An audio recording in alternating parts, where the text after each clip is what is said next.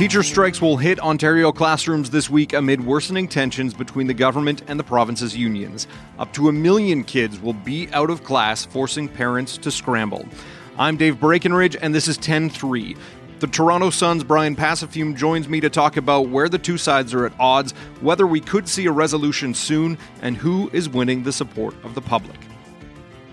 Don't forget you can find us on all your favorite listening platforms, whether it's Google Play, Stitcher, Spotify, Apple Podcasts. We'd love it if you could leave us a rating and a review. So, Brian, when Doug Ford was elected Premier of Ontario, there was lots of talk about cutting spending, about changing the education system, trying to rein in a mountain of debt that was accumulated under the Liberal government. And through those changes, we've seen growing tensions between the teachers in Ontario and the government. What is the latest on that front? Yeah, so this week, almost a million elementary school students were going to be out of class uh, across the province. There's going to be some pretty serious job action this week. For example, the uh, on Tuesday there's going to be a province-wide strike for the Elementary Teachers Federation. On Wednesday, there's going to be rotating strikes throughout the province. On Thursday, there's going to be province wide French union teachers strike and other rotating strikes uh, throughout elementary and secondary school students. Uh, if you're a student uh, really not into going to class, it's going to be a great week. But if you're a parent looking to figure out what to do with your student when you're trying to work, uh, it might be a bit more uh, a bit more aggravating. It's uh, I think as time goes on, I think uh, no matter what your allegiance is, either government or teacher, I think people are just going to get all in all frustrated at what uh, what's going on. How is the public reacting to the idea that you know kids will be out of classrooms and then parents will be scrambling to find places to to send their kids so they can get to work? So I was actually was, was talking about this uh, last week, and it's really I think no matter what people feel now, I think as this drags on, I think teachers and parents are just going to say enough is enough and just solve it. Uh, there was a recent poll by Dart Maru/Blue Voice of Canada poll, uh, and 78% right now believe that the impasse can be solved via an independent third party. It's a strong indication that uh, regardless of how you feel, you know, people are thinking, you know, enough is enough. And uh, about 58% of people responded to the poll said they want back to work legislation put in place by the government. Right now, it looks like people are still on the teacher side. People are still kind of sympathetic towards the, the teachers. But I think, as I mentioned, I think as time goes on, I think people are just going to say enough is enough. Just go back to work and, uh, mm-hmm. you know, hash these out without having to put uh, parents and students through all this, uh, all this nonsense. Where is the big division here? Is it about wage increases? Is it about pay? Is it about classroom conditions? What are each side saying that the big sticking points are?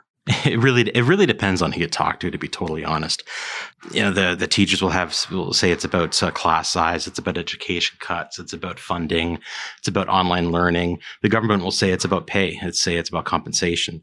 A big issue with it right now is seniority. Uh, there was something called Regulation 274 that was uh, negotiated into the teachers' contracts in 2013 by the previous government. It, it, I won't go into the whole minutia of it, but it pretty much goes into the whole issue of seniority. Mm-hmm. When you're hiring for for long term teaching positions, they want people hired into those positions who have the most service, regardless of their experience ability. There's been some talk around government circles about uh, principals complaining about having to hire phys ed teachers to teach math, for example, just based on seniority. Uh, the union say that's not uh, that's not the case. It makes hiring more fair. In fact, this this is the issue that led to the uh, elementary teachers talks breaking down recently.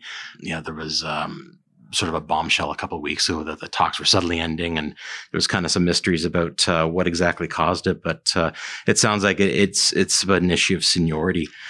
Another issue is funding. Um, the government wants to trim spending to balance the budget. Mm-hmm. That was uh, one of the, uh, the, the big platforms that uh, that Doug Ford's Tories were were voted in on.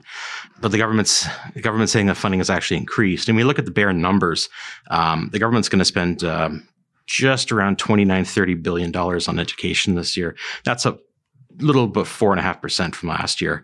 But the teachers unions say that it's going to be, you know, then all that money is going towards where it's needed. It's not going towards frontline teaching. It's sort of a an omnibus thing about education funding. There's some issues that it might be going towards things like childcare and stuff instead of hiring teachers and and making sure that um, you know schools have the money they need for programs. Class size is another issue. The government says that um, you know by increasing class sizes, they're going to save nine hundred million dollars a year, and they'll save about uh, ten thousand teacher positions a year there's fears that um, you know this is an issue that comes up in every every you know education negotiation as far as I can remember back when I was in school. Mm-hmm. Um, you know, teachers are fear that they're they're afraid that the classrooms are going to balloon to 40 students. Some school boards even cut courses. Renfrew County District um, school board, you know, they cut drama and music courses. They've cut grade 11 and 12 physics courses, and they're only offering French online. You know, the unions are saying they want class sizes frozen to numbers that they were the year previous it seems to be one of those issues that, um, like everything else here, it really depends on who you talk to. It really depends on how you look at the numbers and yeah. and see where the money goes. It's it, just see, and I think that's another reason why people are getting fed up because it doesn't seem like anybody knows where to get the answers from, and everybody's just kind of getting their answers from whether they're leaning more towards the unions or leaning more towards the government. And are each of the unions looking for different things? I, I mean, I imagine that there are similar concerns across, you know, the elementary teachers and the the French teachers and, and Catholic teachers, there there might be similar issues, but are there are there also you know differences of need or differences of opinion depending on which union you go to?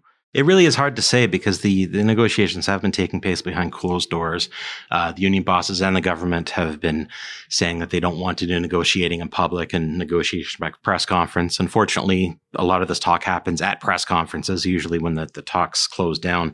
Really, the, the, the teachers are, they say they're more concerned about things like funding, mm-hmm. about, um, about class sizes, about online classes and things like that. It's, uh, and the government, they say it's all about uh, funding and, and they say the sticking point is wages and things like that. And really, it's it really is hard to nail down anything specific to a school board, but it just seems that the messaging that they have is very uh, is is very broad and coordinated both across the government and across the unions.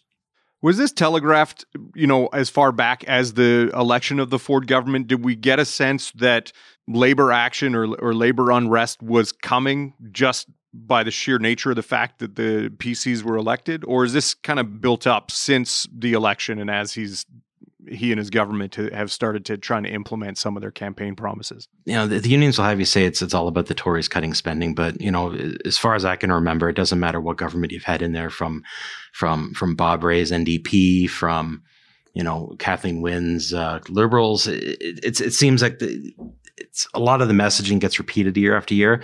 Um, their contracts are up. Their contracts they were due for negotiation no matter who won the election. So I, th- I think that um, you know people will use whatever excuse they feel. And honestly, with you know the end of contracts have nothing to do with ideology, has nothing to do with anything like that. You know, if you remember back to the education strife about seven or eight years ago, everyone was saying the liberals were the worst thing to happen to education since whatever. And it's the same messaging is being used for the Tories. I don't think when you get right down to it, I, I, I seriously doubt politics has much to do with the fact that they're that they want to negotiate a better deal. They want mm-hmm. it happened. It just the Doug Ford government just happened to win the election, and they're the ones that are in the crosshairs right now. Now, how have we gotten to the point of teachers on strike, kids out of the classroom? Like, has it been very acrimonious over the last couple weeks. You talked about you know talks breaking down, but have you know the the rhetoric and the and the hostilities ramped up between the unions and the government recently? I think the unions are playing smart. They're not going for full withdrawal. They're not going for you know hitting the bricks and schools canceled kind of thing. A few years ago, you know there was there were school years that were put in real jeopardy because the teachers were on a full strike. I think what they're doing now is the uh, the, the sort of the the piecemeal job action, the the walkouts. I think that's it's almost like a threat to both the government and to the public about what's to come if things don't improve. You know, you think it's hard trying to find a place for your kid one or two days a week. Imagine when we're out of school five days a week, we're on the line. I, I, th- I think as, as things goes on, I think things are getting more acrimonious. I don't think that uh, this is going to end anytime soon. You know, the government's digging in their heels. Mm-hmm. There's been some controversy with the Doug Ford government sort of rolling back uh, some of their promises just to just to appease special interest groups. And I don't think that uh, I don't think they're they're willing to do that. We've got a new education minister as of June. Stephen Lecce took over for Lisa Thompson and uh, over the summer, and it doesn't seem like that he's willing to be the pushover that some of his previous cabinet ministers were. They won the election, and there was uh, some severe talk about altering the autism file, and that's probably one of the bigger sacred cows in the in, in the province, if not any province, mm-hmm. is cutting things for like special education and, and, autism. And you know they went from their hard line to rolling back a lot of the the cutbacks that they made, and I think that uh, people just don't see the government doing it this time. I think that they're going to hold their ground, and I think that they're going to you know wait it out. The government thinks they've offered some extremely fair terms during the negotiations. We don't really have a whole lot of details of what those terms are. Um, we sort of have broad senses of you know press conferences where you know Lecce saying that they offered more money and they turned it down and things like that. We don't really have a balance sheet of what was what was given and what was accepted and what was turned down. But honestly, I think that uh, this isn't going to anytime soon. I, I'm, I wouldn't be surprised to see within a few months if uh, there's going to be a full withdrawal of services either by the end of this school year or by the beginning of next school year, if it even lasts that long. So uh, Stephen Lecce is taking a harder line than than his predecessor. You think? Definitely, I think that he's he's he's holding the line a lot more. I think that he's standing his ground. He's not letting the the teachers push them around. At the same time, I think the unions are being similarly strong against the government. They're not you know, they've, they've, got their own issues. They've got their own platform. They've got their own needs when they go into the negotiations. They say, this is what we want. We want nothing less. And from what it sounds like from our observations from outside is that it doesn't, you know, there's some issues apparently where we hear they are close, but, uh, you know, for example, when the elementary teachers broke off talks because of things like seniority, mm-hmm. I think that's something that, uh, it shows that, uh, you know, they're close in some and very, very far in others. And it doesn't seem like either side wants to compromise. Now, what other job action or labor action have, have teachers taken in advance of this?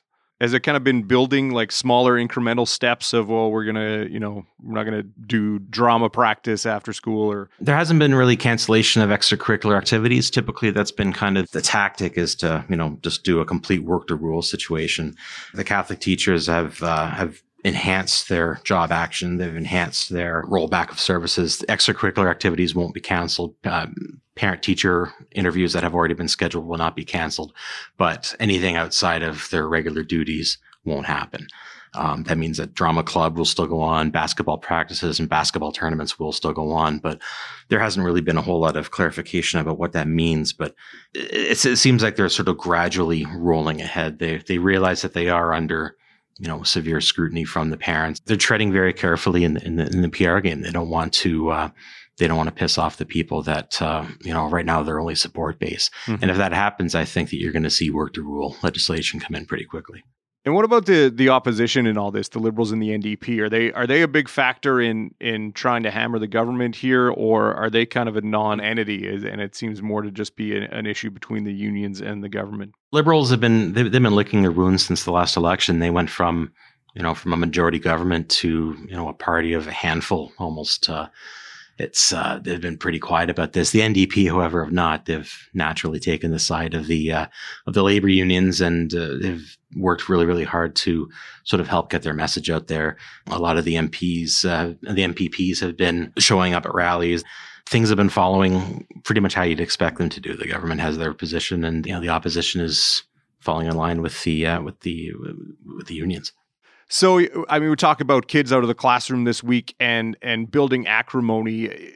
You get a sense that this is going to get worse before it gets better, or is there any kind of bright light on the horizon? I think this is going to get worse before it gets better. I think that both sides have, have, have reached an impasse. You know, talks have broken down between a lot of the unions right now, and uh, some of the unions haven't even been talking since before Christmas. Hmm. Um, I think that uh, something's going to have to give, yeah. and I think that um, like during the, um, the, the recent opinion poll, fifty eight percent want uh, back to work legislation, and uh, seventy eight percent believe that the impasse can be solved with an independent third party, and that bringing in a third party negotiator is what is going to bring peace. I think that uh, I think that needs to happen sooner than later. Mm-hmm. You know, the OSSTF, the Ontario Secondary School Teacher Federation, you know, the mediator that's been trying to bring up a deal with them, you know, they broke off talks before Christmas. They were, you know, they were they were nowhere and they they were told, okay, you know what, have a breather. We'll come back in the new year. But really, neither side's winning right now. But the parents, I think, are going to have the final say in how this is going to end. Well, it's definitely uh, probably the biggest test that the Ford government has faced since election, and, and I imagine uh, it'll be fascinating to see how it all unfolds. Brian, thanks for your time. Thank you very much. 10-3 is produced by Carson Jarama, theme music by Bryce Hall. Thanks to my guest Brian Passifiume. More from him at TorontoSun.com. I'm Dave Breckenridge. Thanks for listening.